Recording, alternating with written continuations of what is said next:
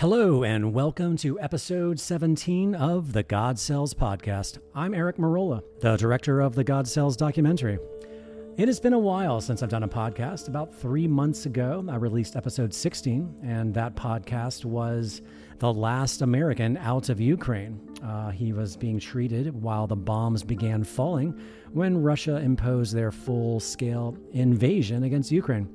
Today's podcast is one of the first Americans back to Ukraine to receive uh, therapy. His name is Bobby. His son has a rare genetic disease called Pelizaeus Merzbacher. Pelizaeus Merzbacher, very hard to pronounce.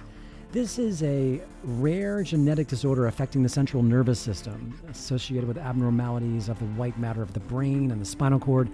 I'd honestly never heard of this uh, uh, condition before, and frankly, this is the first time EmCell has ever even treated this condition. So they did not even know how well this child would do because they had no experience with it. But as you will find out, this child did well enough for this uh, father to return multiple times for follow up therapies. Um, some of you might be wondering, um, I am working on a new documentary about this technology, fetal stem cells. And the new documentary is going to be called Ukraine Fetal Stem Cell Pioneers. And my target release date is April of 2023. That is, of course, if I'm able to raise the required money to properly release it. Uh, it's like $60,000 I have to somehow raise for the final music and publicity and all of that stuff. Um, if I'm not able to do it, you guys are going to see it a whole lot sooner on YouTube for free. But either way, this documentary, my new documentary, will be released for free on YouTube. Um, it's very difficult to get Netflix or Amazon Prime or any of the big distribution channels anymore to uh, distribute in, uh, independent documentaries. They just won't do it anymore. Not really, not unless you do something about UFOs or something. But because of the controversial nature of this subject, especially with like Roe v. Wade overturned, like it's just no one will touch this subject. So free on YouTube it will be but the end goal would be to hope that you know the New York Times, Variety, The Guardian, whomever will at least review it, even though it's not going to have really much of a commercial release. But honestly, I kind of like having the freedom of just putting my stuff on YouTube anyway. But before I do that, I'm going to be making one more trip to Ukraine with my co-producer and wife, and some people from the documentary that people will meet in the documentary for one uh, more trip there for my own therapy and uh, to get a kind of an update on what's going on there. The movie will likely be left open ended because we don't know the fate of Ukraine. But anyhow, you'll learn a lot about that in today's discussion with Bobby. Um, if you're willing to listen to the whole hour or so of the conversation, we get into some really interesting stuff beyond just his therapy. But, you know, he stayed at the Intercontinental Hotel where all of the mainstream media is staying, where they're all reporting from Kiev. He tried to get the German press to cover EmCell. They said, oh, no, no, too hot of a potato there. We're not covering that. So, just some really interesting stuff. And Bobby's a really interesting character. I really enjoyed talking to him. As always, if you have any questions about what I do or this therapy or anything at all related to my documentaries, I love answering emails. Email me at eric at ericmerola.com. That's E R I C at E R I C M E R O L A.com. That is how I met Bobby because he emailed me. Also, if you want to keep track of uh, my documentary work related to EmCell and stem cells, visit stemcellsmovie.com and subscribe to the mailing list. I send an email out maybe once every month, once every two months. I'm not one of those people that send emails all the time. Or if you want to just check out what I do generally, you can visit ericmerola.com. I really hope you enjoy today's podcast of episode 17 with Bobby discussing his son's treatment at EmCell. Hey, Eric. Hey, Bobby. All good? All good. Well, it, it's like a strange here. Like, it, it's aren't you the one that you know? Again, I, I, I'm going by memory, which is spotty at best. But you know, I think a couple, maybe say three, two to three years ago, my wife somehow stumbled across uh, a, like a Netflix or something called the the God Cell. Yep, I'm, I did that movie. Correct. Yeah, yeah. Okay. Okay. So so anyway, it, that that movie was instrumental in in us becoming aware, basically, of EmCell, and it, it uh, you know it just it was such a profound kind of a a wonderful film, right? Just of you know this just kind of disparate people. I, I remember there was something in there about a, a guy that had been in a motorcycle accident or something from California. Just lots of different people that had different stuff that there were just no answers to. And uh, you know, EmCell was like this. Uh, you know, just a, a unique sort of a call it a place on the planet that uh, that offered treatment that no one else, you know, even remotely has any, uh, you know, access to, to providing. And uh, like I said, it was just something there special about that. That because I remember there was like a doctor in there that had had another patient that had, you know, like files and files had been there like 20 or something year, 20, 30 years, and it, old timer that really didn't believe in that kind of technology, call it, and uh, but had to believe in the patient that they had he had taken care of some kind of bloodborne disease or something that for 20 or 30 years but that, that it cured it right? And so when you see those testimonies and how real they are um, you know it just kind of helps you through the fear factor where these unknown things looking at some kind of technology that you've only kind of read about with you know gene therapies or whatever you just kind of uh, you know, you're, you're just a little bit in doubt and, and, and afraid. And, and like I said, stuff like that, that was firsthand testimony was what was the entryway for, for me and my wife to take our son, which we knew had a very unique disease that had probably never been treated by this, uh, Eric, um, to, to go there and to give this a feel and try it out. Yeah, so I don't know if you're aware, but like you know, I've been making these documentaries for more than ten years, and most of them about have been about medicine. But I started the journey making the God Cells, uh, overlapping another movie I was working on back in t- 2014. And one of the things that really kept me sticking with the subject was realizing that I think I'm, to my knowledge, the only documentary filmmaker who has ever even touched this subject matter and um, so which you know it's, it's like i don't know like i did the, the god cells and then the clinic opened up a new clinic and started offering all these new therapies. And then i kind of became a lightning rod for people that watched the god cells like yourself who reached out to me and i just was in a perfect position to make another one um, you know? And so yeah so i'm just i haven't put it down yet. So well, it's a good you know, thing that these well you know to me good things just kind of have their own sort of you know, like truth, like water kind of seeks its own level and gravitation. You don't even know where the tire hits the pavement, but somehow these things come full circle and, and there's like a momentum that builds from it and everything. So to me, again, you know, our, our son, I, I don't know, but he's got what they, what's called Pelizaeus-Merzbacher disease. Mm-hmm. And it's, it's just a very rare sort of a genetic anomaly um, which is a form of leukodystrophy, where the, the white matter in the, in the brain does not form. Really, the myelin that goes over the nerves that kind of sends signals from the brain to the body um, just does not, uh, never really forms. Mm-hmm. And uh, but anyway, so it was it was a long path for me and my wife even to figure it out. But we knew well, we adopted our son um, from a young lady in Romania when when. Uh, you know, he was from birth basically. Uh, we had tried to have a baby. That's maybe way too much long of a story, but anyway, I guess I'll give you the whole bucket list here of, of all of our uh, um, storyline. But sure. but you know, we early on in our marriage, my wife and I've been married for like 22 years. In the first four or five years of our uh, um, marriage, we uh, ended up having a couple of miscarriages and ectopic pregnancies, shelved having a baby for pretty much the better part of the next 10, 15 years. Then, about five or six years ago, my wife had some gallbladder surgery, and um, then and she's coming out from under the anesthesia, um, she I, I kind of stumbled into the nurse and her talk in the room. She was kind of being tearful, having tears, and going like, you know, I think life passed me by. Uh, I need to have a child. Uh, you know, my purpose in life type of stuff. And then we spent about six by by this time I'm like mid 50s. My wife is, um, you know, mid 40s, and, and it was like maybe, and she had one too from having an ectopic pregnancy. So we, you know, we've spent about a year trying to have a baby. It didn't work. Then we went into the uh, adoption process in America, which was kind of a daunting uh, thing with just a lot of the. It's almost like a you know, like Match.com, where they put profiles out there, and you know, then people pick each other and select it. But anyway, it's a kind of thing there. But we ended up going to Romania stumbled into a very unconventional way of uh, adopting a baby where before someone was even entered into a clinic over there, um, as far as the adoption clinics, we met the parents and uh, they met us. We fell in love with each other immediately. And then, literally within a month, this this young 16 year old girl that was about five and a half months pregnant um, flew home with us back to the United States, lived with us in Alabama, had her baby in Birmingham. We flew her parents over during the final couple weeks when it was imminent that she was having the baby, and then we all stayed together, had the baby, and then you know they flew home. And but anyway, and shortly after we found out that uh, that uh, Oliver, our son, had a very rare disease called Pelizaeus-Merzbacher, um, which there's no cure for. Um, and there's really just it's like one in five hundred thousand uh, children. That probably only a couple hundred, couple thousand on the planet that have this disease.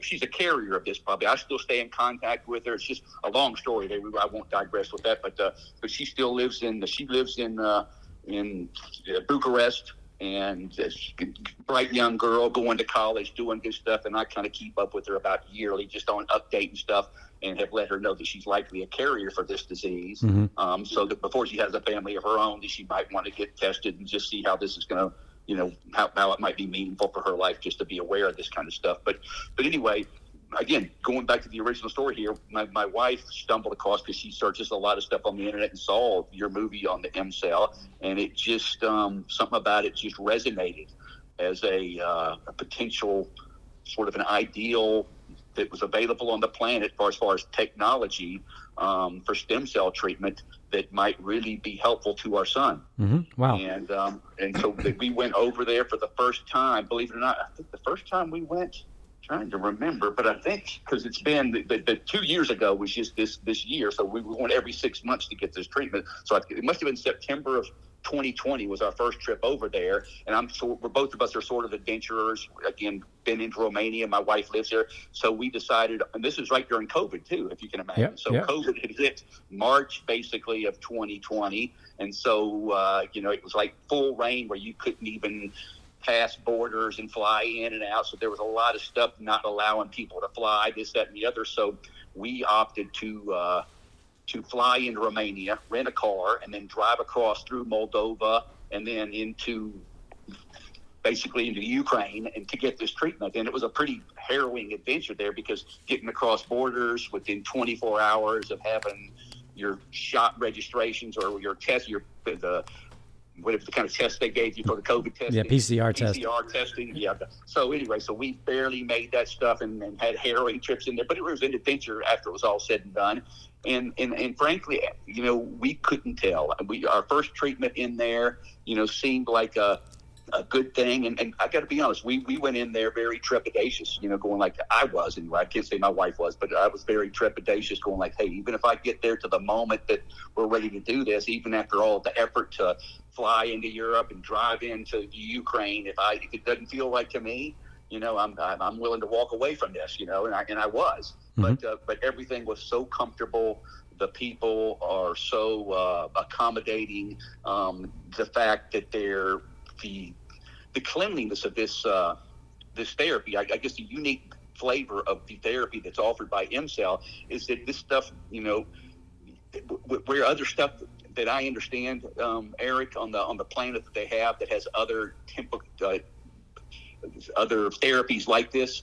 Um, there's like rejection drugs that go along with it. You know what I mean? Because you get these things that are either manufactured by man, stem cells, or stem cells that are older that have kind of rejection things that the body just has a difficulty with. So kind of you're almost it's almost like taking some of these pharmaceuticals that they've got in the United States nowadays. You, you give it and there's 12 side effects and all this stuff, but there's there's literally no side effects from the stuff that has come from the EmCell um, yeah. with our son and it, has been a beauty just to have something so clean, so natural.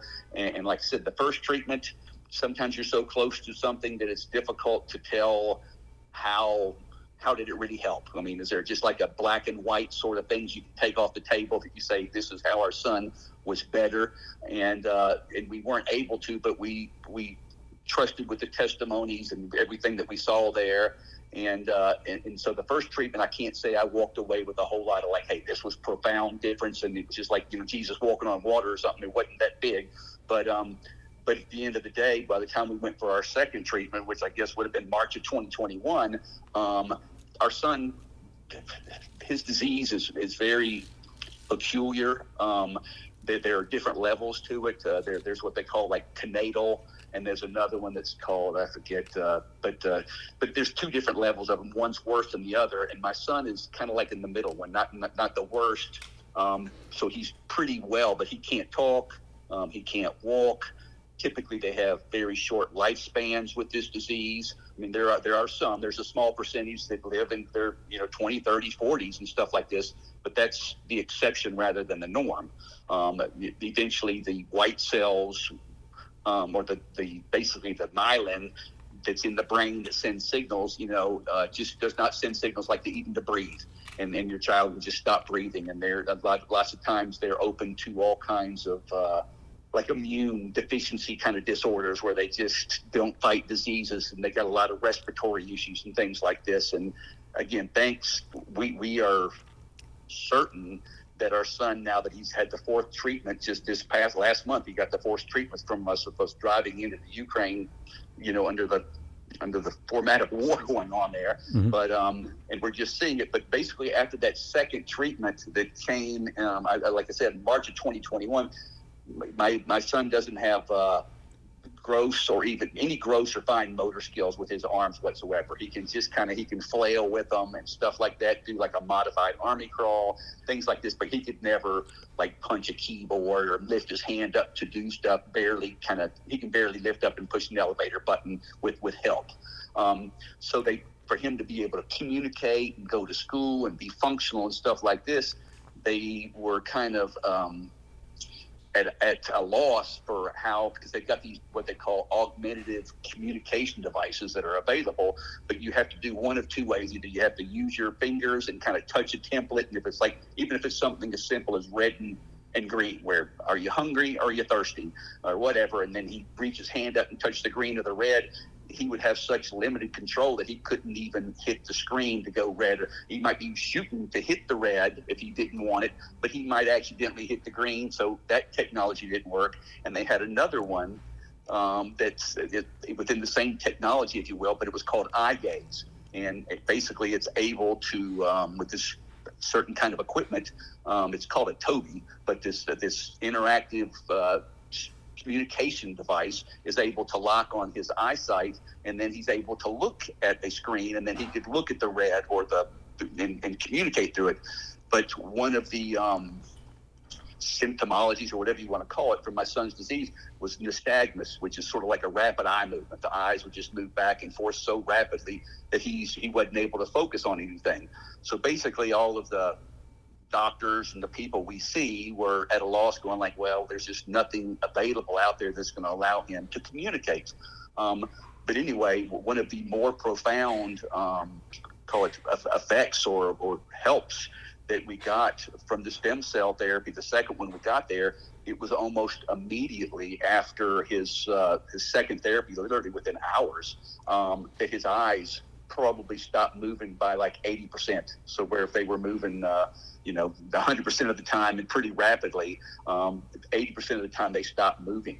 And, uh, and we noticed that immediately. And that kind of, call it that blessing in and of itself um, from the therapy or from the stem cell therapy that he got um, opened the doors to this new device, which we are just now starting to kind of implement and use. But it, it's going to open up a whole new world to him as far as an ability to communicate once he adapts and identifies that this thing kind of is, is able for him to communicate with.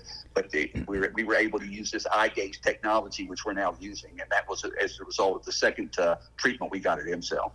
Wow! So how old is your son now? Um, he's five and a half. Okay, and, and so the eighty percent decrease of the rapid eye movement is that remained ever since? Yes, that's great. I mean, it kind of there was a little bit. Let's put it this, just being a complete honesty. You know, there was a probably you know maybe uh, over because that's again with this therapy. I think there's almost like a uh, there's a constant improvement, but then there may be like a little bit lessening. If you go past the six month window where we went, you know, you could just see just a little bit, call it maybe like 10% coming back. So even though it was 80% improved, maybe after like six, seven months, all of a sudden you look and say, hey, it's looking like there it's now maybe 70% versus what it was. So um, when we got the third one, it kind of went back again and said, hey, this is now about 80, 90% um, kind of fixed. And it was a, you know, like I said, it was kind of progressive um, improvements there, but a little bit of digression over time. So there's a little back and forth that goes there. But uh, anyway, that's why here, like I said, this latest trip over there, because of the war in the Ukraine, um, the facility had been closed, and uh, you know we were. You know, he was he was supposed to have his third treatment in March of this year, which coincided with his spring break here at school. And uh, anyway, we were trying to ride over there and do some different stuff to see if you know what might they open because once the you know we we kind of got excited that once they surrounded Kiev and then left that maybe the you know the western and the central part of the country might have a little bit of freedom to do some stuff and and open back up a little bit and you know who knows what where the war is going with with Putin and all this stuff. Like I said, I've gotten a couple friends over there that you meet at the hotels or with the drivers with EmCell that you you know I don't know. You just have heartfelt connections with these people when you spend time with them. Yeah. Where you where you want to help, right? You say, Yeah. hey, can, you, can I get you a visa to America or whatever? You come up with all kinds of wild ideas that you can uh, um, try to try to be supportive of people that are helping so fundamentally our, our child. Sure. Um, but anyway, we did just go as far as the, the latest trip. We we we just uh, spent a trip where kind of we call it like almost provisional faith. We flew over uh, like the day he got out of school in in late because it was we were kind of under a budget, if you will, almost. But uh, it was something where frequent flyer miles got us over, leaving the day he got out of school on. Uh, I guess it was May 26th, and then stayed as long as we could because we have some extended family in uh, that lives in Germany. Mhm. My wife is from Romania, and she's got an older sister that lives in Germany that has three children, and we've been married for like 22 years right now. So basically, over the 22 years, her three children that are say one of his birthdays today, by the way. But anyway, uh, the the uh, the 32 year old boy uh, today, we pretty much kind of raised him in a lot of ways. He he flew over to America when he was 13 and 14, probably been here 10 times, and and anyway, but we flew over to spend some time with the family, and then left what I call an open door, saying that you know with a little bit of grace, you know, EmCell's going to open up.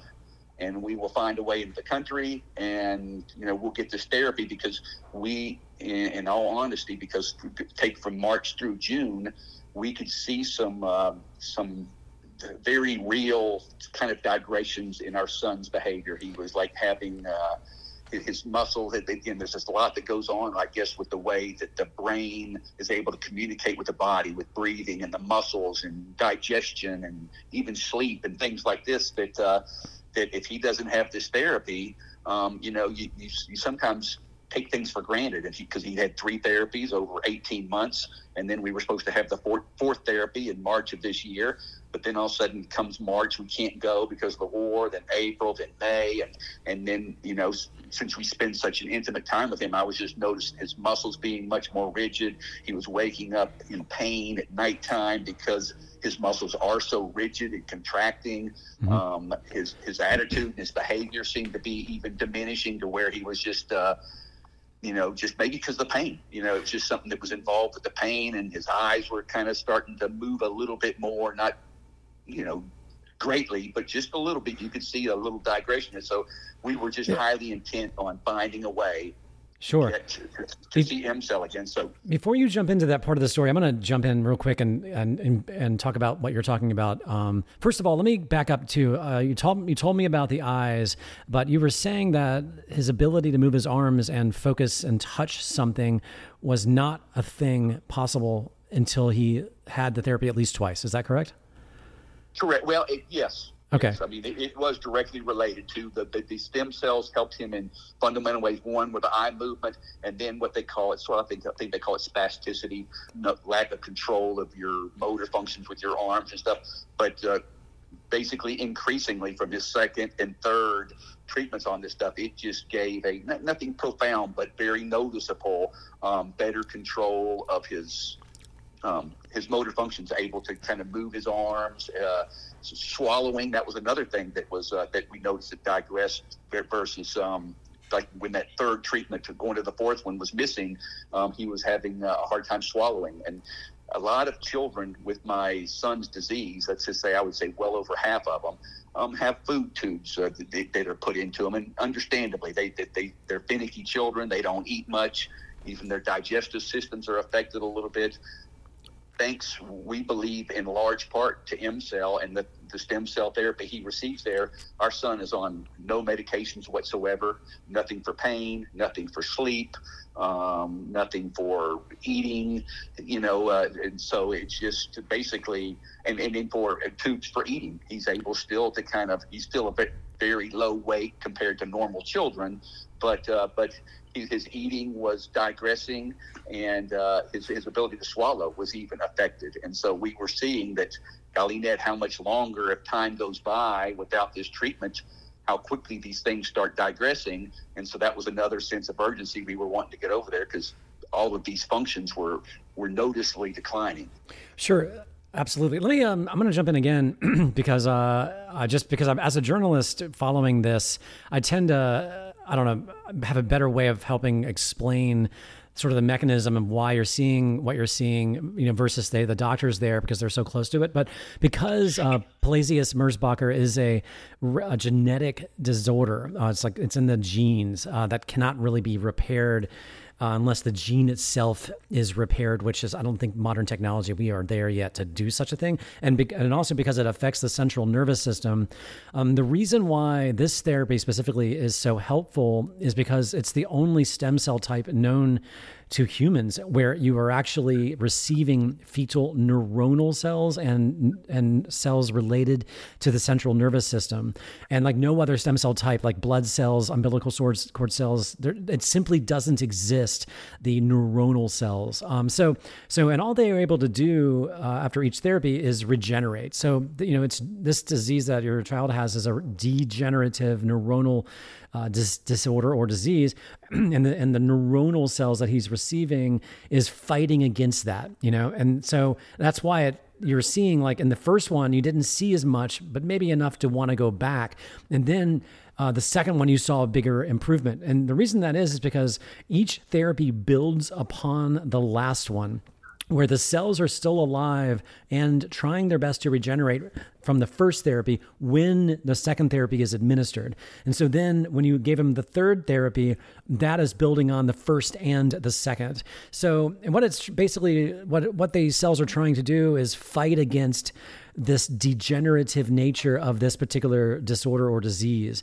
So anyway, I'm this very exciting because um, to my knowledge, I mean, and they told you that they're this is the first patient with this uh, diagnosis they've ever treated. Did they tell you that? I believe so. Yes. Yeah, I think it is. I mean, I'm going to confirm this too. But anyway, um, and yeah, so like even when you talked about some of those stem cell therapies that require immune suppressants, even those uh, do not contain the neuronal stem cells that your child is receiving. So it's just so remarkable. And also, it's very similar to, I'm just going to jump in.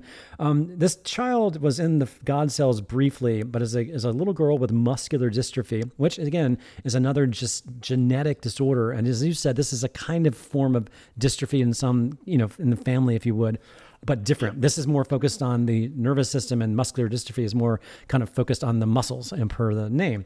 So, but this child I've uh, followed intently for the new documentary, and I started. She started receiving this therapy at four years old, and received it virtually every year, and she's now 14 and um, she and, and every other child her age who is alive is on a feeding tube and a respirator in a wheelchair. And this child, I'm not saying this is going to be the case with yours, but it's remarkable because they the family stuck with it, did it every year, and will continue to do so.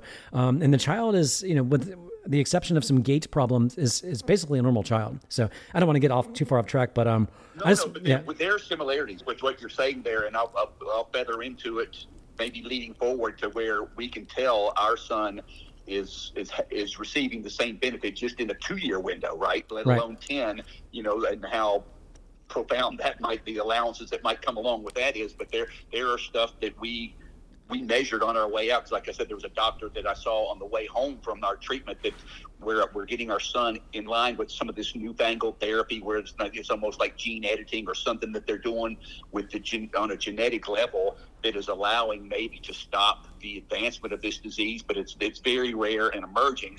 But yeah. basically, our son is going to be allowed to be in a part of this study um, by meeting with a doctor in Amsterdam oh. um, as a result of this uh, stem cell because it has basically uh, you know, almost like a stay of execution. Sounds like the wrong words, but, but it basically has curbed the digressive nature of the degenerative disease that he's got with the nerves, such that he is you know, they're, they're only saying that babies that are two and three and four up to five were able to be eligible for this study that they're starting in September of this year. But when they measured Oliver on the way back out of Europe last month, they looked at basically some digestive stuff. I'm, I'm, sending them some MRIs today from when he was one and two, so they can kind of map this stuff out. But we're probably flying back over to Amsterdam in September to have another MRI, but to be a part of the study that he otherwise would not be allowed because they had kind of capped it off at the age of five.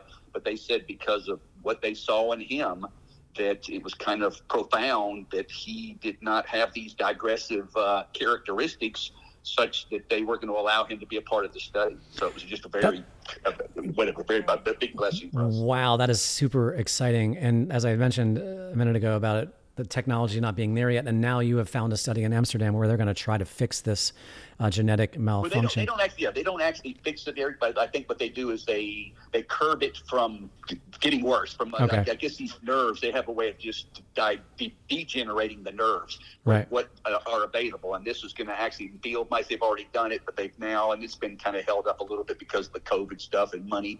But uh, but it is, like I said, this EmCell stuff has has been fundamentally um, whatever the reason why our son is now going to be a part of this study here is because he there were certain sleep stuff, digestive stuff, um, and some I, I, forget there was a couple other little criteria that the, that the doctor had, and I, and I'm, like I said, I just got the MRIs yesterday in the mail, so I can send them to uh, to the lady in Amsterdam um, to uh, kind of fill her database so we can fly over there and be a part of the study come September, October. That is so exciting. I'm so glad we connected, um, you know, because I just never get tired of hearing these stories. And honestly, Bobby, this is why I keep doing this because um, it's just these stories um, and how it's affecting people's lives um, is just why it makes it all worthwhile. Anyway, wow. Thank you for sharing all of that. No, no, it's, yeah. it's to me, like I said, going back to where you even said this neural basis, you know, this stuff, you know, because we've done as much research as we can too, just thinking because we were I don't want to call it desperate, but you know, just knowing that what could happen because of you know, call it Putin and Russia and this uh, the, the conflict and the war that's going on in the Ukraine. That if if these if the doors were closed forever or something like that, you know, I mean, we're sort of you know all in like a poker move on this with these guys, such that we know there's nothing else. I've reached out to everything and these things in Panama and China and India supposedly things that suggest similar um, kind of therapies, but but there's nothing that's that, that's in that fetal stem cell that kind of passes the blood-brain barriers and whatnot, and and that this is the unique placement on the entire planet that offers this therapy, and for something to happen to it is just uh, you know in our, in our whatever we're very wedded to it, but it, it would be catastrophic. Yep, it so, would. You can imagine, like when February, I was really close to getting the the new film kind of almost done, really. And February 24th hit, and it was just uh, like a sledgehammer. I mean, I, I, it took me like a month before I could even look at the documentary again because it was just too devastating and sad to even look at it. Um, so, I mean, I'm not even in your situation where you're, you know, dependent upon it because of your child.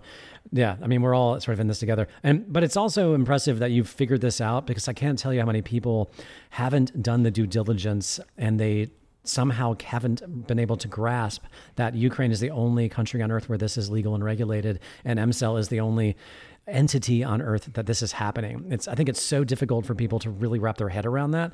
They just can't believe that that's a reality, but it it, it is. It just simply is, um, which makes this yeah my good friends are in the same disbelief, and these are people that are scientists and engineers at yeah. my company, stuff like that. Sell wire for a living, stuff like that. But uh, they're going like, "Well, I, found this place in, in, in Florida down in so and so," and you know, I'm, like, I'm like, you know, it, it's like, oh, it's it's exactly the same. And I'm no. like, no, no, it, it's it's not even. You know, maybe remotely similar, but they're they're really fun to. They're not even remotely similar. I mean, the name stem cell is in the title, but that's it. I mean, you're not getting what your son is getting at all, not even close.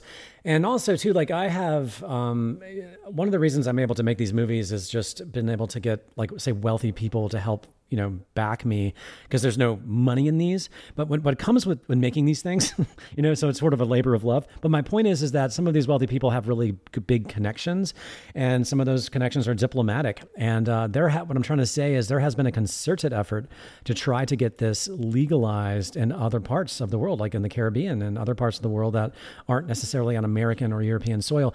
And it's it's impossible. Like no one will budge on this uh, because of the controversy around it and uh, the potential clash with the industry overall because you know of just how what a threat this thing is for the industry, which is a whole other conversation really, but which I try not to harp on. But but yeah, I mean, right now, you know, the Ukraine is it uh, until somebody's. This is a, like an adjunct to your. Um, exactly what you're speaking towards right there. You know, when I was over there, again, it was, a, it was a pretty grueling trip going over there last month, uh, you know, crossing borders and gas supplies. And I, I can kind of give you more detailed kind of a version of how we got in and out of there sure. and whatnot. But um, we stay at the uh, Intercontinental Hotel. I don't know where you stay when you're in there, but I we always stay because I've got frequent flyer points because I travel for my living, and so I just had like a million points stashed away, and I'm going like, God bless. But we've always stayed at the Intercontinental Hotel, which yep. is downtown Kiev. Yeah. Very nice, you know, top floor, totally highest buildings down there, and uh, basically when I'm seeing the stuff with the war, and you're seeing CNN and Fox and all these different people doing their uh, newscast, they were from the top of the Intercontinental Hotel. Right? Yeah, yeah. And I'm going, oh, we, we stay there. You could look out the window and even see some of the smoke when they were doing stuff from a distance. And going like, how I looked out that same window and whatnot. But it was interesting when I was there um, just last month. There, they, everybody was there. I mean, they had, like I said, it was CNN, Fox, Canada News, Australia News, uh, German News. But it's and that's where all the diplomats come through because of the stuff that was going on over in. Uh, you know, they're doing a lot of documentaries uh, out of the atrocities that happened in Bucha.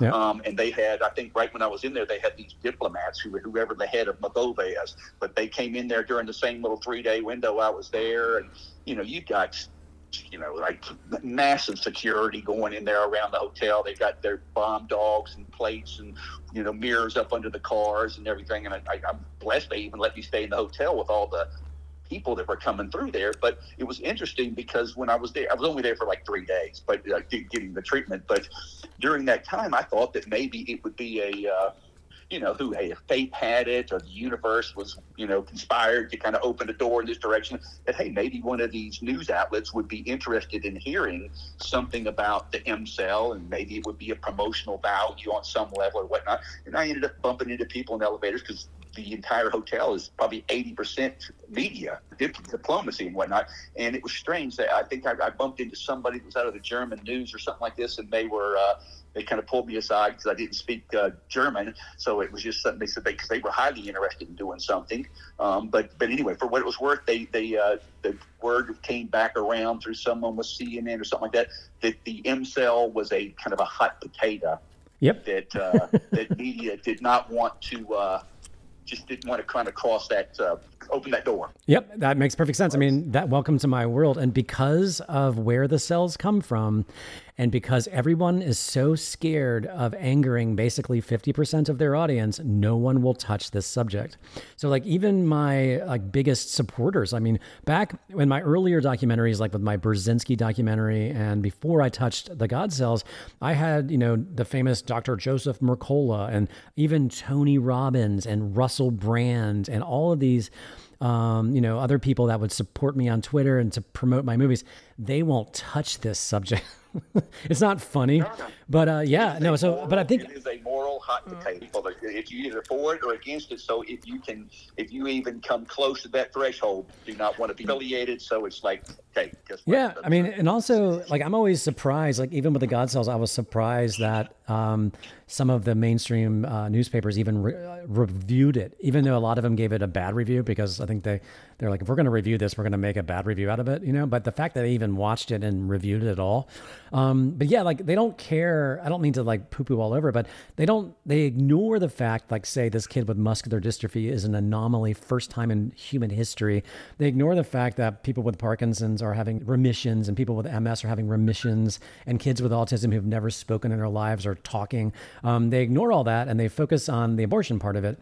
Uh, you know, it's just it's fascinating. You know, it's a classic uh, yeah. example of throw, throw, throwing the baby out with the bathwater. You don't even give it. I'm not even going to give this a all of these positive, you know, almost miraculous kind of connections that come through this. I, I just cannot consider any of them because I've got the, you know, whatever this priority that says this is bad, so therefore nothing good can come from it, right? Yeah, and the same goes again, like uh, going back to uh, people that think this is being done elsewhere.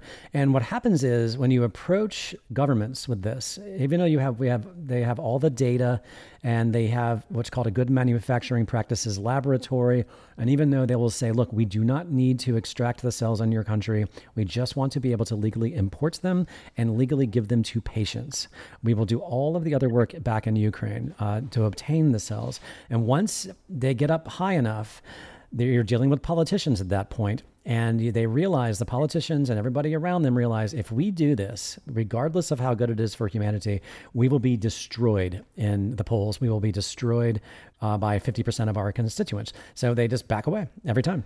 Yeah, yeah. i'm with you. I, I, I, joke with my friends but i because even when i have to tell people around here i'm from alabama so we're kind of like the belly button of the bible belt right? Right right yeah. And and it's uh you know, politics to me, planetary wise, it's like the new religion, man. It's just like where everybody is just so polarized that, like I said, these these items like this that are just so profoundly allowing on on these levels that we're speaking to, as far as these rare diseases and the ability of this particular protocol of stem cell being the only one on the planet to um, that's developed in a in a way that truly addresses the cause of these things and, and has these just fundamental abilities to either curative and or you know like, like I don't want to call it palliative but whatever they call it where it just allows for my son right now to sustain his life um, until while these other treatments are emerging such that, that they are going to be helpful for him. I mean, it just got such a uh,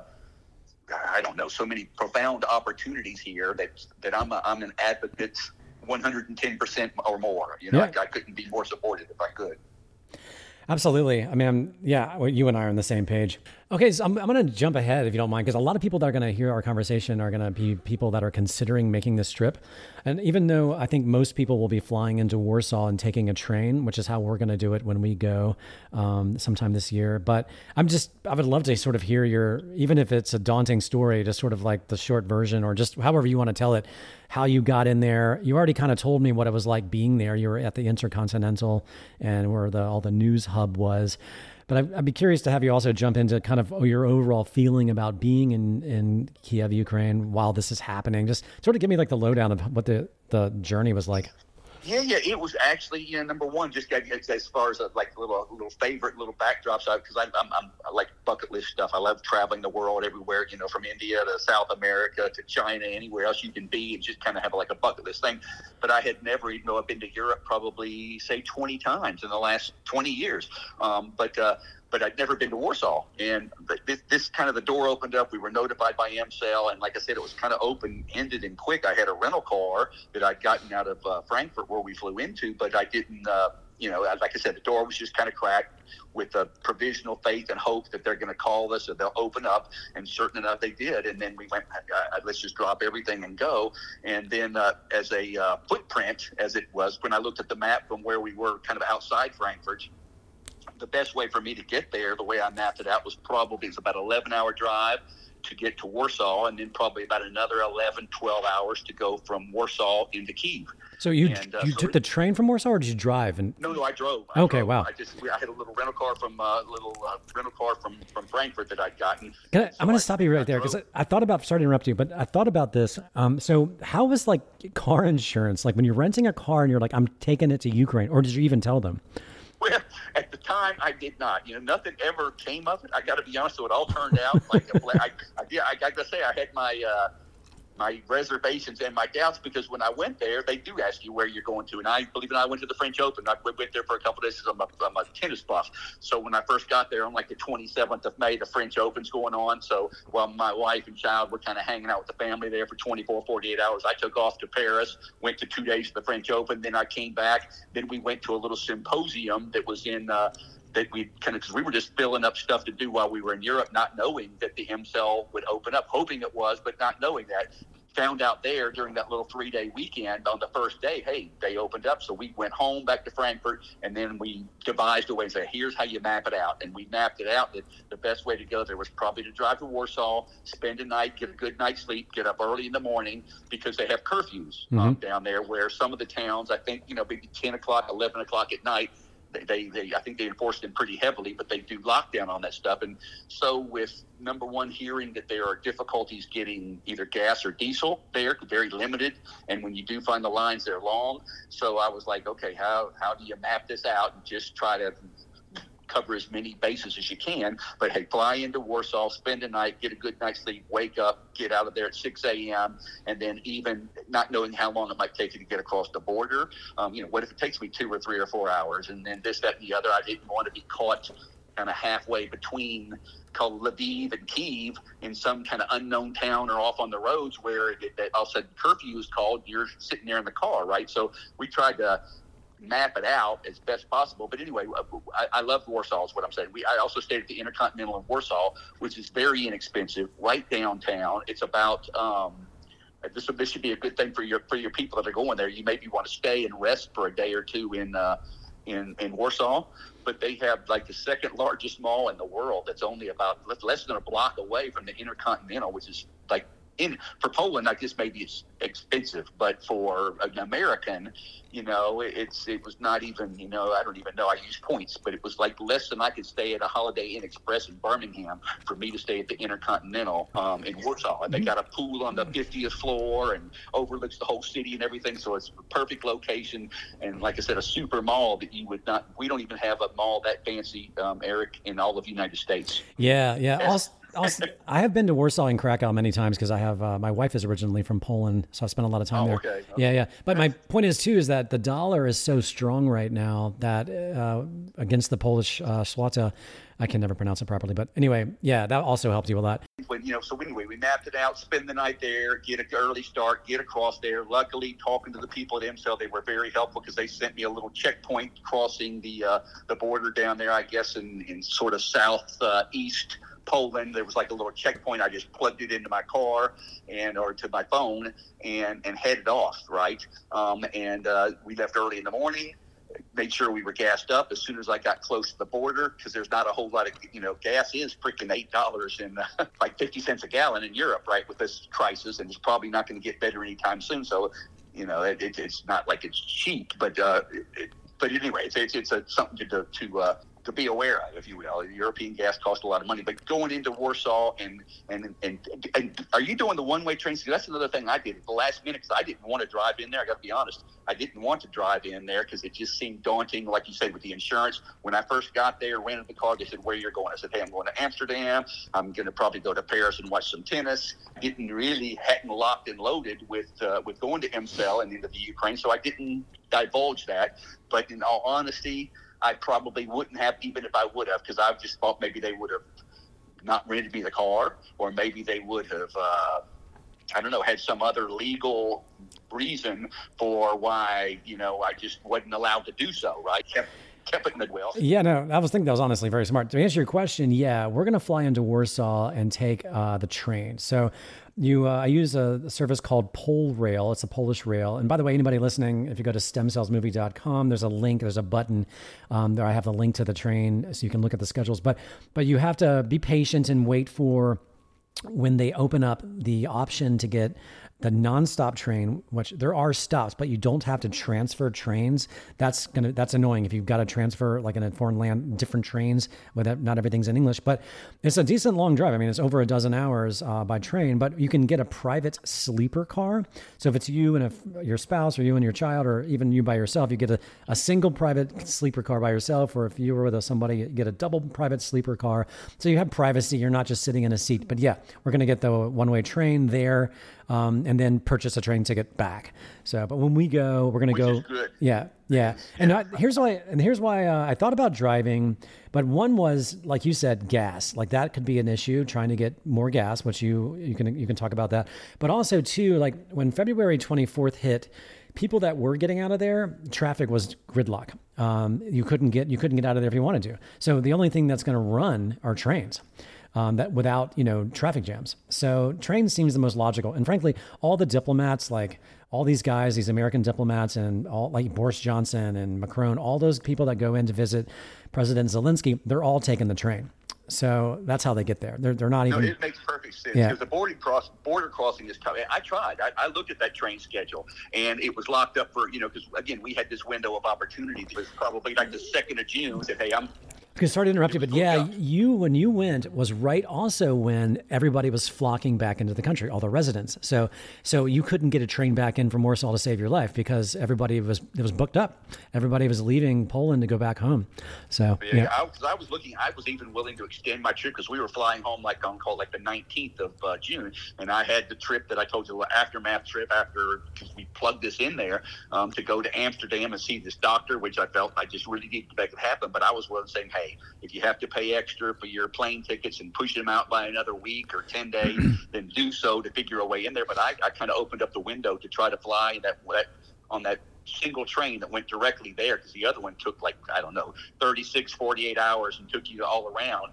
But the direct train was locked up for i think i went about 10 days into the future and it was just uh, unavailable. And i went okay that's not an option. You gotta you gotta drive. And then we sort of bluffed it. Like i said when i got to the border it is literally I, I mapped it on the way out. On the way there, I didn't look because it was just so long, and I was kind of like intent on just getting there, so I didn't look at my surroundings as closely. But I, I went directly there, and then there was a line like eight miles long when I got out of there, but multi miles long with trucks that looked like they'd parked there for days, if not weeks. Um, then you get to another line that was that was everybody's still sitting in the car. You could see them all sitting there waiting, and you could tell they'd been there for hours, if not days. Mhm. And then, like I said, I drove all the way around to the front of it because luckily I did get the EmCell to uh, to write me a little letter of recommendation that they wrote in both Ukrainian and English, saying my son needs um, some critical uh, me- medical care. And when I w- went to the very front, they had the, the, the military guy with the rifle or whatnot, the radio people. He put us to the front row, and we went all the way up to the front. And literally within about an hour or so, we got across and into the country. And luckily, there was a gas station right when I got in there. I mean, one one kilometer over the border that gave me filled me up with petrol, and it was enough to make it all the way into Kiev. I mean, literally, I was down to like 50 kilometers left in my gas tank, but I made it to the Intercontinental Hotel. But uh, all that said, if I could ever go back again, or when I do already plan, if there's such a blessing, to go back again during the Christmas time. Yeah. because that's his next six Oh, months. Is it's beautiful. It's cold, of course, but it's gorgeous. Like the two most gorgeous times to go as far as the city coming alive is Easter and Christmas. Yeah. Oh, okay. Yeah, yeah, yeah. Yeah, it's going to be cold. Get ready for that. But no, because know it's that, such a you can have some colors, but I'm, I'm, that's the only thing I was kind of scared of. But I if you can get that train ticket ahead of time, golly, yeah, that sure is a safe and easy way into the, the country. That sounds like a great plan. Um, anyway, all right. So you you check in Intercontinental. I've actually uh, been inside there, but I haven't actually stayed there. Um, usually, well, as you said, like the um, you know the the you know the media people, et cetera, uh, stay there. But so but so you're right in the middle of like um, you know like I, I know that because when you watch the news, people that are listening, when you see those churches in the background, what you're you're seeing it from the Intercontinental Hotel. So you're kind of smack dab in between the two big churches. I think the St. Michael's and Yeah, the little Sophia. mosques, they got like these little with the gold domes right out there. If you've ever seen off this little, a lot of the Yeah, the one to your. I think the one to your left is St. Michael's, and the one to your right is St. Sophia, if I'm not mistaken. But you're right in between. I mean, it's like the best place, and you're right along the Dnieper River there. It's beautiful. Um, Yes, yeah, yes. Yeah. Anyway, Well, they've now got that little central square, the right in front of the mosque. That's the one that's right directly. I mean, literally uh about a, a half a block outside the front door of the Intercontinental.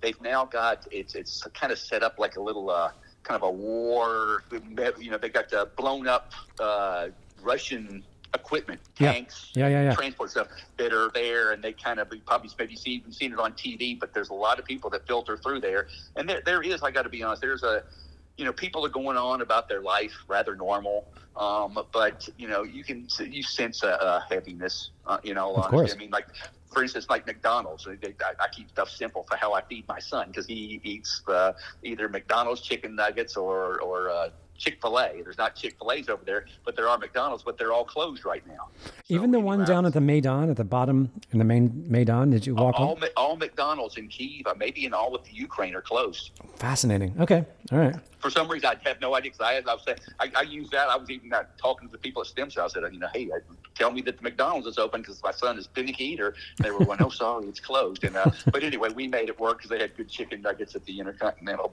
okay, good, but, good. Um, but there is a heaviness, like I said, and, and, and even too, there's sirens that go off. I, I don't know if there's something in the area um, that that precipitates this. Maybe something that they've got, like you know. Uh, radar things or something going on there. But there were one or two occasions in my little two or three days there where where they did have the sirens going off, which gave you just sort of an eerie feeling of like, hey, what's going on? But honestly, it was very safe. There was nothing. Uh, I never felt. Uh, you know, scared or compromised at any time. Um, so, so we were. It, was, it felt very safe, especially there at that Intercontinental Hotel. But really, all, all of Kiev and everybody around there still very, very friendly. The people that you meet on the street, because me, me and Oliver went out every single day, just walking the streets and going up and down the town. And the traffic of people was way, way less than it had been on the three previous uh, trips there. But uh, but but other uh, other than that, it, it, it, seemed like a lot of people were almost life as normal eh, or as best they could. Yeah, uh, yeah. Now that's what I gather as well. And speaking to people there, and just looking, at, I follow a couple of YouTubers that are living there uh, as well. So, like you know, where the clinic's located, it's definitely outside of downtown. Um, and you know it's sort of southwest of, of downtown Kiev. Like when you were at the clinic itself, because it is kind of in a more remote area, did you hear any sirens at that time, way out there?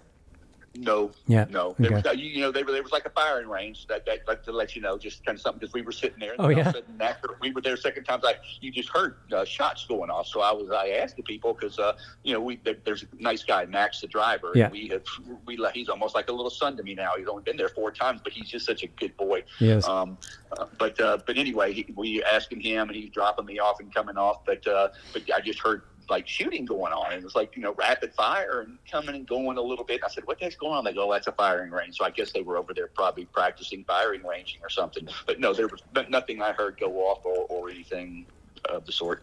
Yeah, I was just curious. Um, that is interesting because I guess they are kind of in a more of a remote, remote area, but it makes sense to have a firing range kind of nearby. Um, but luckily, the clinic is really located in a nice part of Ukraine where it there hasn't even been hasn't been anything falling from the sky. There hasn't even been any troops on the ground in that area. Um, so it's a kind of a lucky break in that regard of its location. So yeah. Well, they seem to do well. You know, we're driving over. I mean, like I said, it's it's it's there's a I don't know a weirdness to it because you know you, it's almost like your subjective sort of images that you have. You know, you're going into a war a country. There's a war going on. You know, oh my God, you almost have you like that. Your imagination's almost with a you know like a dark flavor to it saying hey this is what what could happen. And you you there's multiple checkpoints. When i was driving across and i'm not saying the train would be stopped anything but and there's nothing bad about it but you just come along you'll be out in the middle of nowhere and then all of a sudden they've got giant concrete post crossing the road where you've got to like zigzag through it. And there's guards there that pretty much look at you pretty closely just to make sure. And sometimes they even stop you. I mean, but, but maybe once or twice, but they stopped and kind of looked at me and then, you know, asked me a question. And I said, this is my son, medical stuff. And we went right on through and with no, uh, no difficulty whatsoever. But they, they've got a pretty, uh, you know, uh, intricate network of, especially when you start getting to the, uh, you know, say within 20, 30, 50 miles of Kiev, um, where you can just see they set up stuff back and probably haven't changed it, never knowing what's going to happen next. But just for for travel purposes, that people just can't come barreling down the road without the, the you know uh, without kind of being monitored. Yeah, no, it makes sense. I mean, there are a lot of Russian spies uh, infiltrating the country, and they're trying to weed those people out of there. So it makes sense. I mean, I perfect makes perfect sense to me that they would have checkpoints. Not to mention, you've got the president they need to protect, um, and you know, yeah, I mean, Kiev is going to be uh, remain a fortress as long as this goes on. So.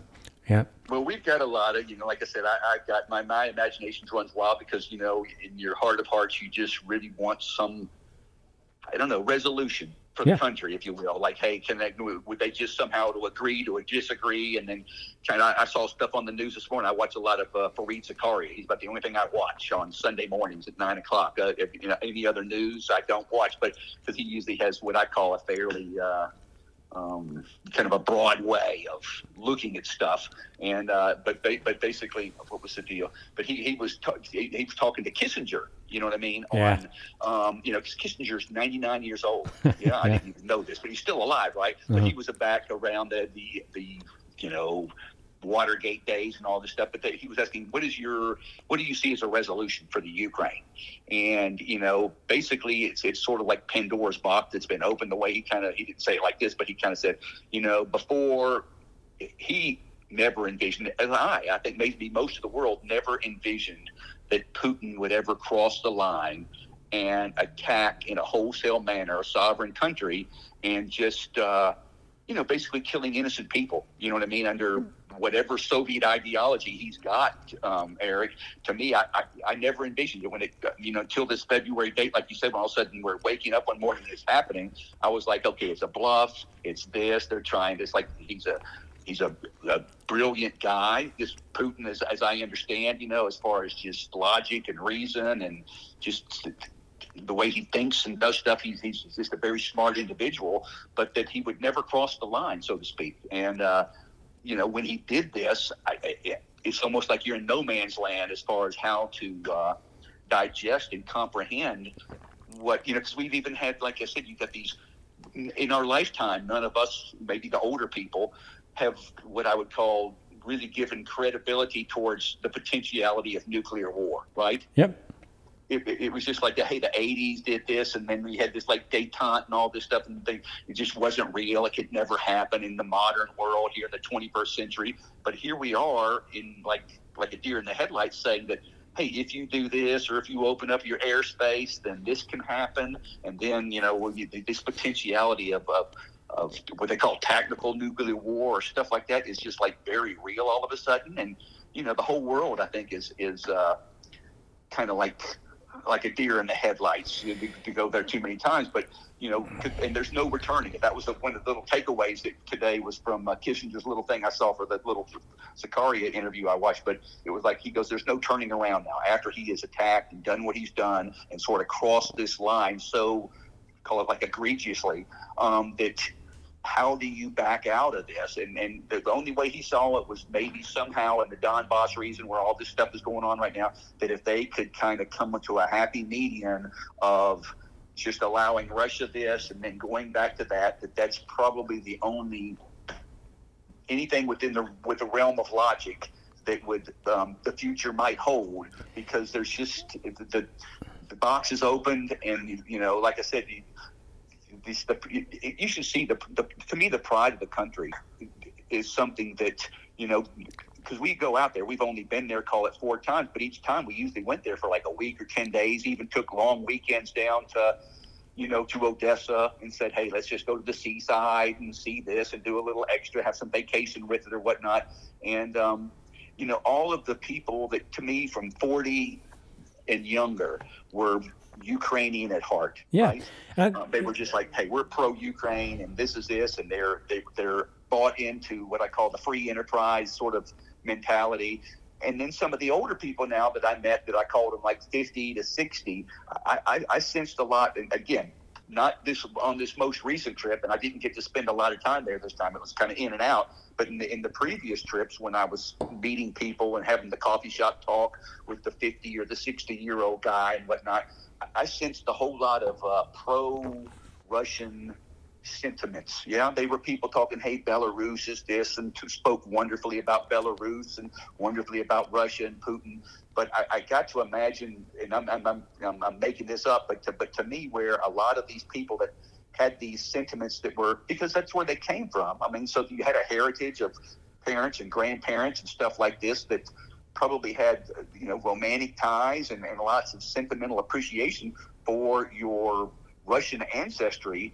But I think like 99% of that is is like the way of the dinosaur now. Oh yeah, you know? no, like Kiev as as a city back centuries ago, uh, it was sort of like one of the oldest Russian sort of origins, honestly. So yep. like the origins of Russia geography as far as geography goes not culturally but where the location is is basically kiev you know so but what's interesting about what you were saying in kissinger um, is that because i because i know the ukrainians that i know even before this happened were extremely anti-russia and just like they're like i cannot believe we have to live next door to these people like you know but that's just my experience. But what's interesting about people like Kissinger, who or anyone that says that Ukraine should just give some of the land to Russia, right? But they're and, and then hopefully everybody will just agree. But what they're they're assuming they're using logic and reason with a, a narcissistic sociopath known as Vladimir Putin. So like if you give him the Donbass or give him any portion of Ukraine, he will smile and look at you right in the face and say, "Okay, great.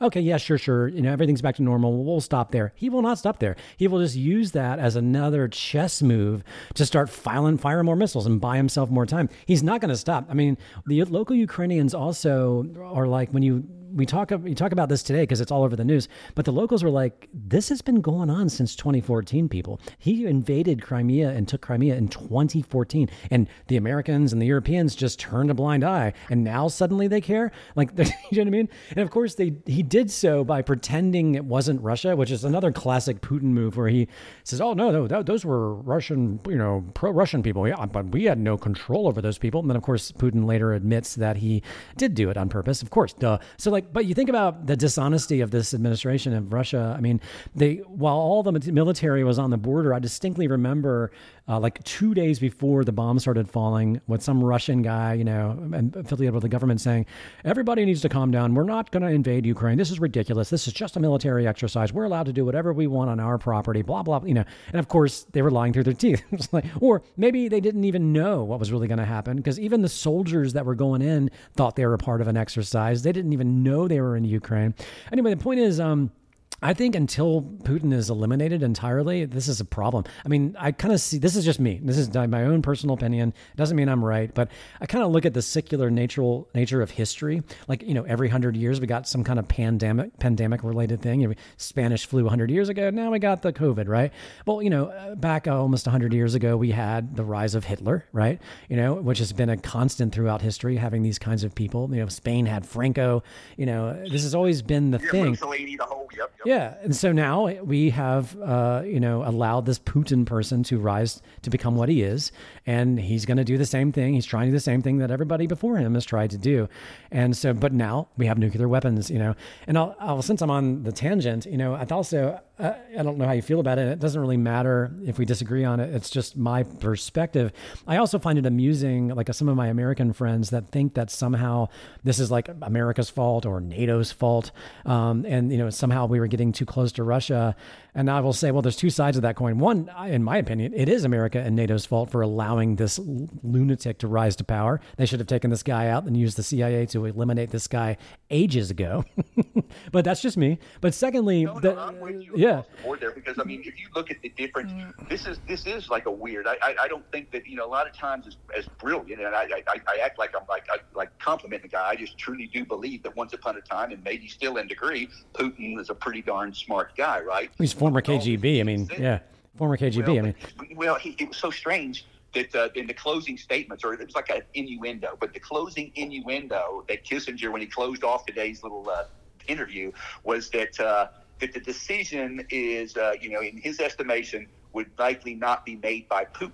That it was going to like like this was basically his ousting you know, maybe it's going to take the time to flesh this out because they've got such control of media. But if you looked at the media just in the last call, because I pay so much attention to this because it's so Me too. Yeah. like an intimate backdrop to get oh, yeah. the Ukraine, right? Yeah. You're saying, hey, everything is you're I'm sensitive to even maybe the false narratives and the fake news stuff and this stuff that's kind of a little highlighted out of kind of sequence with what's really going on. But there was a, because they had just in the last call it week that I saw from Putin. It was like here he here he said one thing. He said guess what? You haven't seen anything yet. I haven't even started the war. It's going to be escalated to a point like this. So that was one statement. And almost simultaneously, that this release that he made in the last, call it 48, 72 hours, then he goes like, and I'm willing to meet you and talk about that. Yeah, yeah. You know, and you're like, how, how do you play both cards at the same time, except if you are, like you just said, a total, I don't know what you want to call it, psychotic narcissist, like you're saying, there's something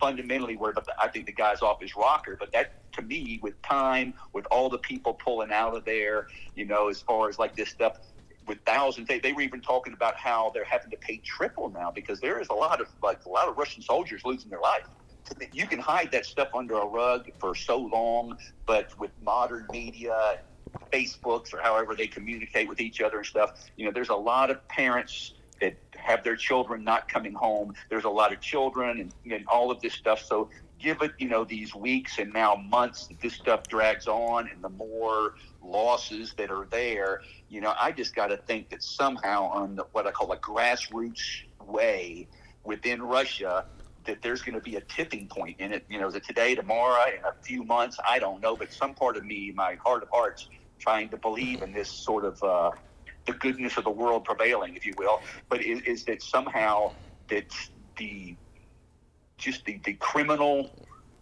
aspects of what Putin has done and continues to do um, is going to somehow flesh him out. Yeah, you'd like to think so. And I don't want to be a complete pessimist on that. But however, I will say, I mean, if you really pay attention, so you can't even use the word war without spending 15 years in jail. Like, you know, it's so I, I, I, common sense again, logic and common sense would say Russia has got to rise up and get rid of this guy. But he, because he's former KGB and he's lived a life of complete paranoia, and and he because you know he's because he's constantly assassinating people with poison and like he knows all the tricks. So he is he has built a sort of a metaphorical and physical fortress around himself to make it really virtually impossible. Um, and, and you know anybody that has an, even an inkling of uh, even the, even if it's not even true, he will kill that person and their whole family, you know, before. Oh, you see where these oligarchs just disappear into the oh, night, right? All the time. They, they, haven't even heard of this, and then they're gone, and you're yeah. like, okay. And then I'm no, sure none this, of this media is is uh, the media was very kind of surreptitiously, or whatever you want to call it, just eliminated from from Russia. Well, obviously he, he needed to have that uh, that tighter control, right? Yeah, I mean, but because the way Russia works, and um, it's just it's been like this for so long. I mean,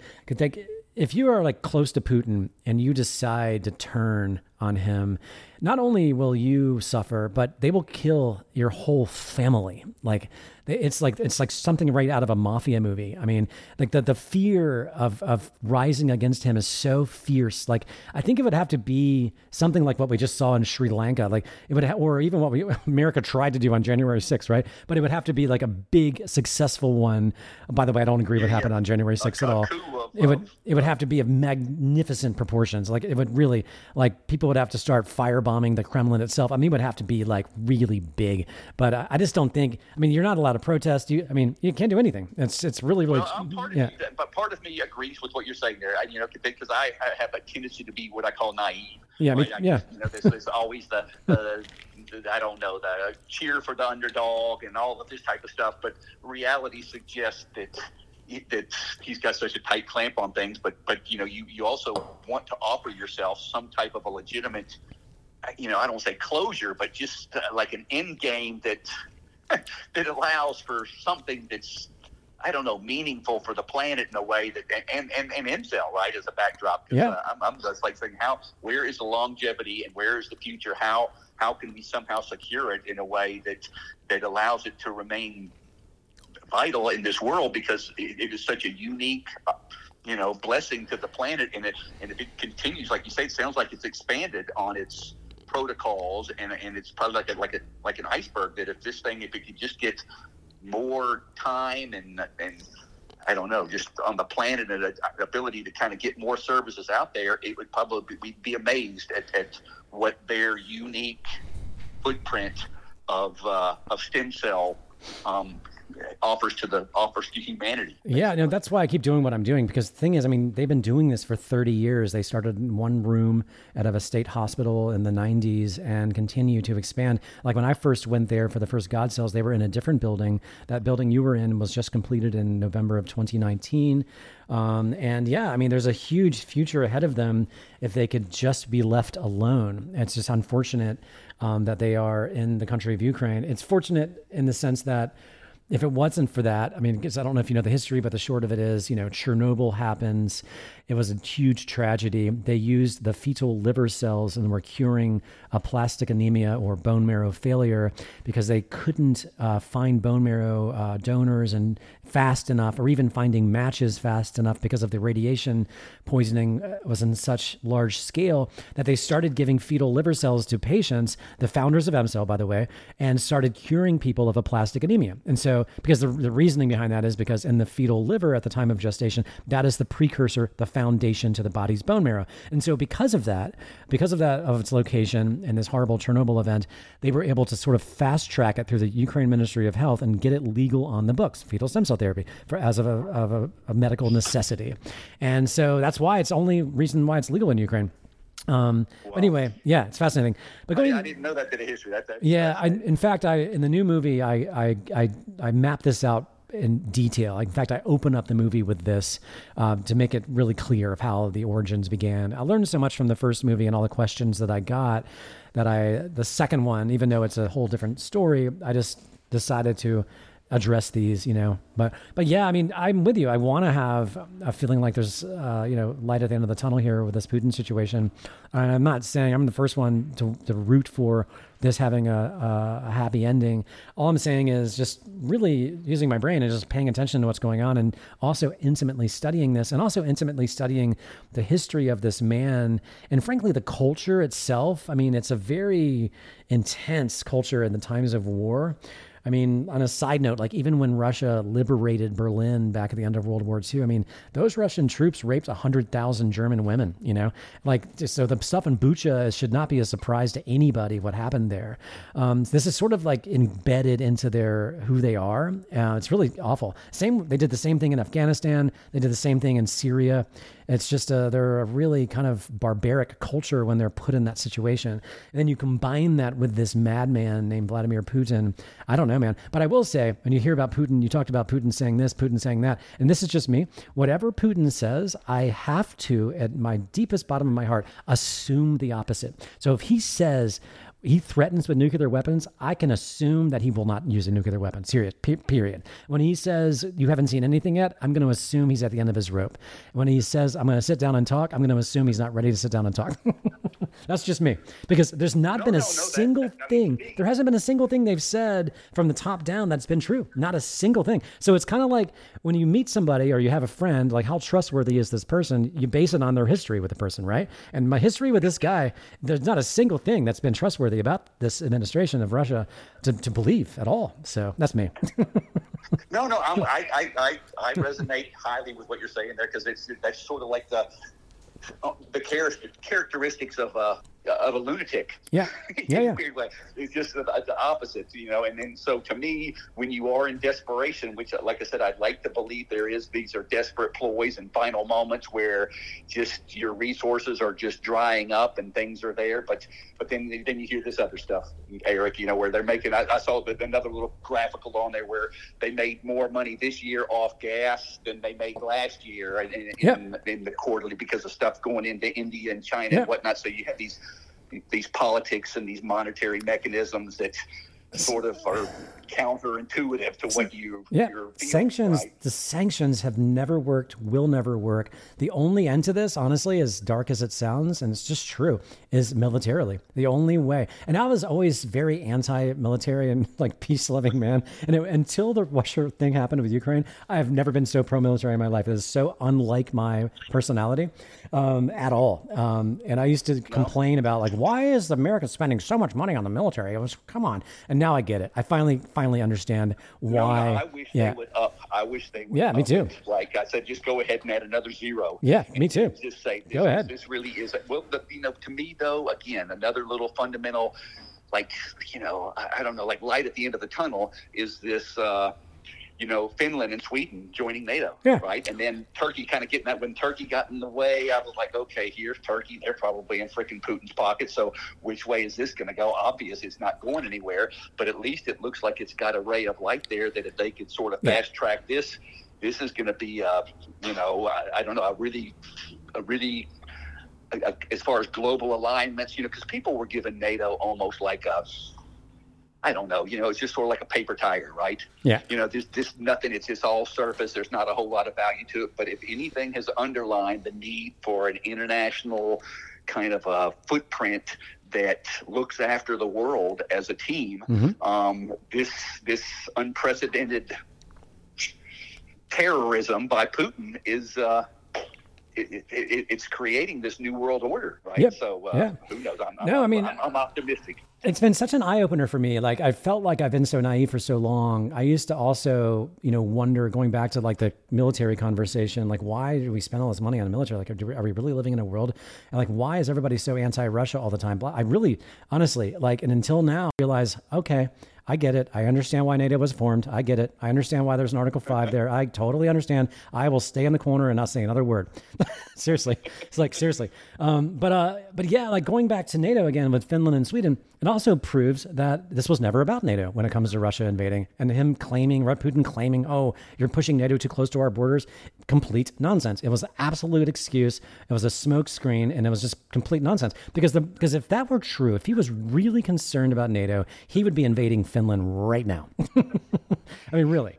I mean, come on, 800 miles of NATO border? Are you kidding me? I mean, really? So, which is now imminent. Is, Oh. It's like if yeah, if you're it, it's and, and then and then already everybody's saying, guess what? We're going to be beefing up everything. Every viable border that NATO has is now instead of being kind of just sort of complacent, maybe halfway there, as something that just gives appearances.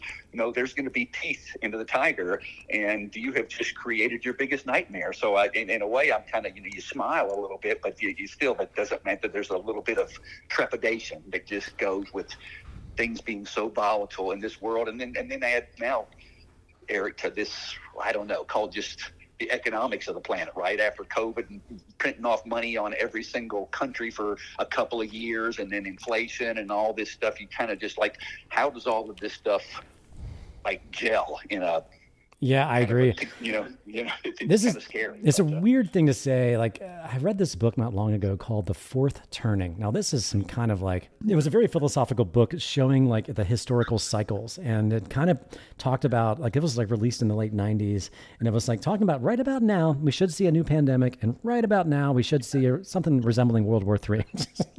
if we if we want to look at the historical cycles of hum, human history dating back centuries, like it was a fascinating sort of Given you got to take it with a grain of salt. It's not trying to pretend like we should all be so scared of these things because of just some guy in a book wrote it, but it's it was interesting. It's but it kind of piggybacks off of what you're saying.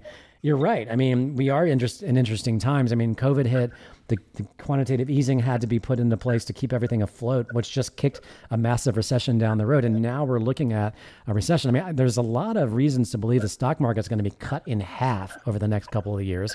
Um, you know, it's hard to know. But it, historically, because I pay a lot of attention to this uh, as well, inflation has to top out. It has to really just be at its worst before things get better again. If you look at every major recession, like there was one in the early 70s, of course, there was the dot com boom, bubble, excuse me, and then the Great Depression before that, inflation had to just be at its worst peak and then kind of take a turn for anything to look better um, historically. Uh, we don't know what's going to happen this time, but I will say, since I'm on this tangent, you also add to that, Bobby, something else I pay attention to because I just love disruptive technology, which is one of the reasons I love what EmCell is doing. Is we look at how technology is growing at such a rapid pace, where artificial intelligence and robotics are kind of replacing a lot of jobs. And frankly, if I were a huge company, I would prefer uh, AI over or a robot over a person any day. If you want to be pragmatic about it, right? They don't call in sick, they don't get COVID, they don't need health insurance, they don't need social, you know, all that stuff. But this is a real thing that's happening. If you look at our phone that we're talking on,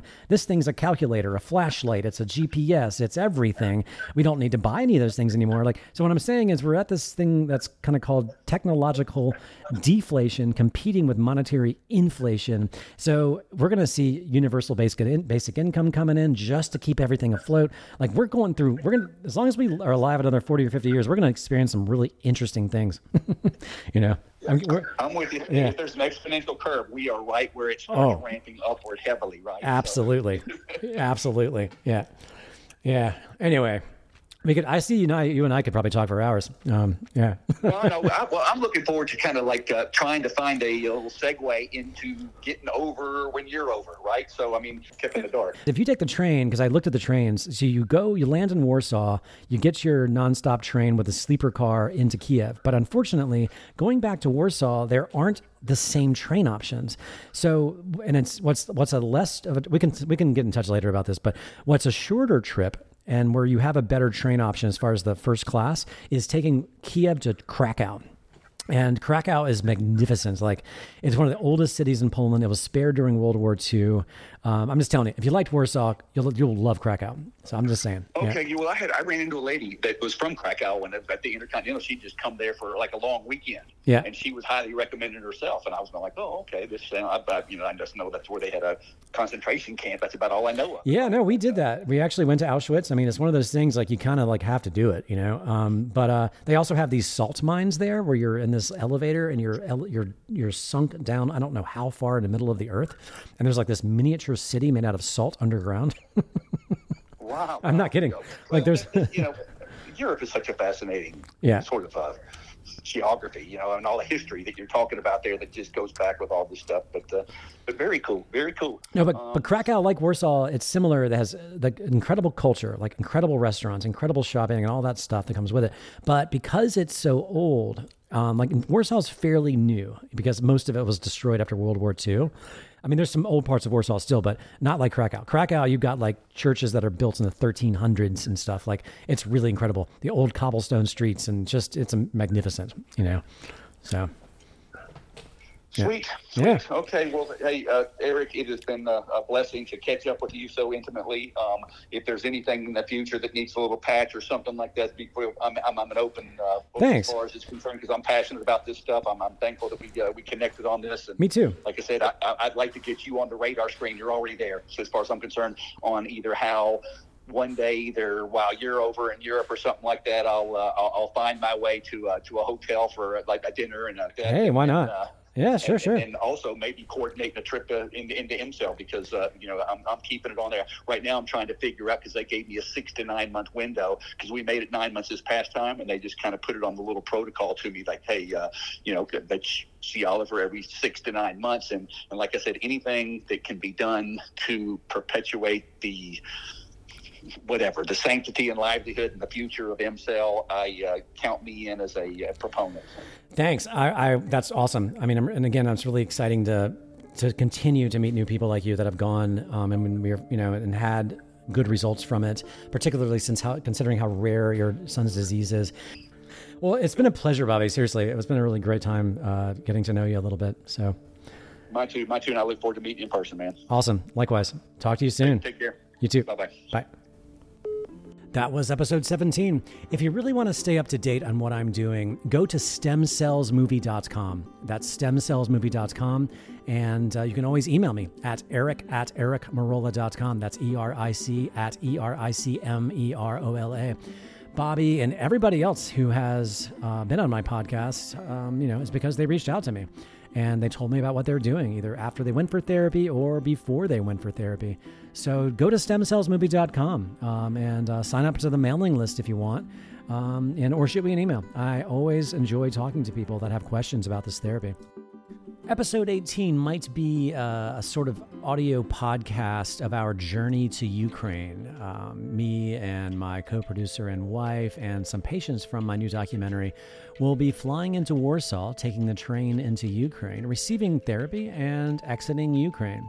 I will most likely put together a video, a short film about the entire journey as well. I haven't decided if the episode 18 will be a video podcast or if I'll do a separate audio podcast with our journey as a supplement to the video short film. Not sure, but either way, if you want to be one of the first to find out uh, and be notified that this is released, sign up to the mailing list at stemcellsmovie.com or ericmerola.com. They both both mailing lists go to the same database.